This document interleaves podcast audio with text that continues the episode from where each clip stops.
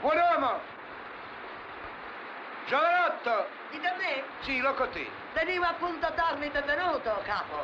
Oh, e dimmi un po', tu sei il casellante? La casellante. La casellante? Sì. Ma perché sei una donna tu? Che domanda? Perché non si vede che sono donna? Ma sarà. Oh, e senti una cosa, in questa stazione, a personale, stiamo scarsi, eh? Perché scarsi? Siamo in due, io e voi. E, e il manuale? Il manuale sono io. Ma scusa, tu non sei la casellante? Sì, signore, sono la casellante, la manuale, la guardasala e accudisco anche i capi stazioni celibe. Tu sei celibe Io sì. e io ti accudisco. Insomma, sei una specie di perpetuo. Ma che perpetua! Il mio nome è Beppa e sono signorina. Eh, Lo credo bene. Beh, arrivederci. Arrivederci. E così il nuovo capostazione di terza classe Antonio Laquaglia prese servizio. E prese anche una decisione. Via, via il più presto possibile da quella stazione tanto diversa da quella dei suoi sogni. Malgrado tutto, volle tentare qualche miglioria, qualche abbellimento. La carica di capostazione gli aprì le porte del circolo ricreativo, l'unico luogo di svago del paese. L'ho sentito io, con le mie orecchie, il generale Garibaldi.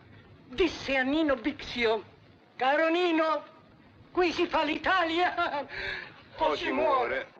Con l'avvento dell'elettrificazione i treni parvero fuggire ancora più veloci da Piovarolo e la quaglia perse anche le ultime briciole di entusiasmo. Che sugo c'era con le due povere corse giornaliere di quello scalcinato accelerato e da cui oltretutto non scendeva mai nessuno. Così aveva preso l'abitudine di fischiare prima che fermassero completamente le ruote.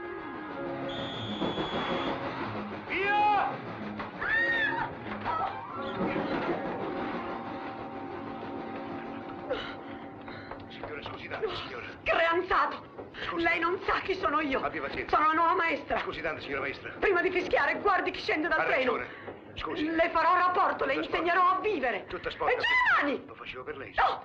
La bandiera, sì. Tenga! Grazie. No! Egli fece veramente rapporto. E oltretutto Antonio Laquaglia l'avrebbe rivista tutti i giorni alla stazione, perché la maestra insegnava a Piovarolo, ma abitava in una frazione vicina. Quello che dalla maestra cade e mi fa rapporto. E mi arriva subito il cicchettone. Oh, ma dico io, è possibile che una stupidina cade, la colpa è della capostazione? Ecco, È quello che dico io, il capostazione è il responsabile. Responsabile un corno! Eh, allora sarebbe carino. Tutte le stupidine che cadono, la colpa è dei capostazioni. Ma, ma provi nella mia stazione della capitale. Provi nella mia stazione della capitale, la quale non è nemmeno una stazione e non è nemmeno un passaggio a livello, perché qui siamo al di sotto del livello del mare. È quello che dico io. Eh, ma io non sono il tipo di starmelo così. Io sono un osso duro. Mm? Io sono un brutto osso. Mm? Mm. Ho vinto un concorso, modestamente. Sono uscito l'ultimo.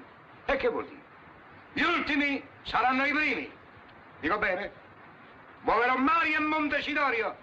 Ma da Piaverolo me ne vado, non ci resto. Quello che ho detto io. E lo dico anch'io.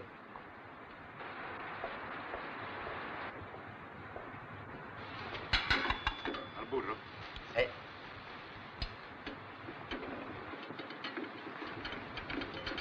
Sta arrivando in direttissimo. Lo sento. Ma verrà il giorno che questo accidente di 427 dovrà fermare. Vieni, fammi una cortesia, vai tu. Dai la via libera. Io? E tu, tu, tu. Senti, quello corre, tu assomigli a mio zio, non se ne accorge nessuno, vai.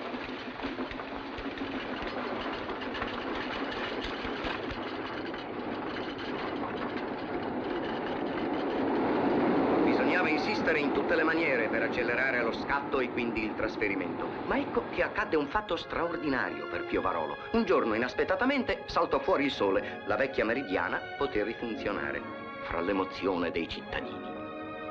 E si riparlò della frana del 906, causata appunto dall'improvviso seccarsi della terra al sole. Ma la conseguenza che ci interessa più da vicino fu la negativa reazione delle decrepite ossa di Ernesto, il trombettiere di Garibaldi. Cacciato fuori l'umido troppo all'improvviso, smossero antichi dolori borbonici e storici catarri, sì da togliere ogni speranza alla scienza medica prontamente accorsa. La notizia uscì dal confine di Piovarolo e si sparse attraverso le gazzette. Forse in relazione a ciò, alcuni giorni dopo una misteriosa automobile sostava presso la casa di Ernesto. Veniva addirittura dalla capitale. Muori! Muori! Ditegli che è un cocciuto e che non ha nessuna sensibilità politica. Ecco. Mm. Uffa! Adesso il partito mi accuserà di aver fatto fallire una mossa propagandistica di vitale importanza. Se fossi lei, onorevole, notizierei l'esecutivo e chiederei istruzioni. Mm, che figura. Ma non c'è altro da fare. Cerchiamo un telefono, su, e sbrighiamoci.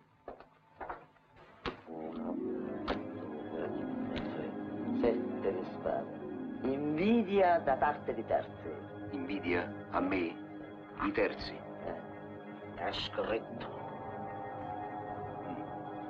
Uno, due, tre, quattro di coppe. Vittoria oppure morte in battaglia. Morti in battaglia. È scritto. Eh, ma io lo cancello, eh. Poi Peppa, basta, smettiamoli, non credo a queste sciocchezze. Gioco non terminato, destino sdegnato. Uno, due, mm, dama di spada, una donna. Una donna. È scritto. Bella ma perfida, non ti ama. Per forza, è la maestra, è chiaro. Intrighi, fatture, malefici. Non c'è dubbio. È lei, la maestra. Quella ha intrigato per non farmi promuovere. Ha maledetto la mia carriera. Ma un giorno o l'altro le farò vedere chi è Antonio La Guaglia. Con la guaglia non si scherza. Vedi, a me mi ci vorrebbe... Un personaggio influente. Si capisce, una spintarella, una raccomandazione. Ma chi? Re di coppe. Re di coppe, no, come fai a dire? Un uomo importante entrerà nella tua vita. Avanti! Signori desiderano? Capitazione? Sono io, scusi tanto. Beppa, tu puoi andare. Dica, Eh, dobbiamo chiedergli il piacere. se rientra nei termini del regolamento, ben volentieri. Dovremmo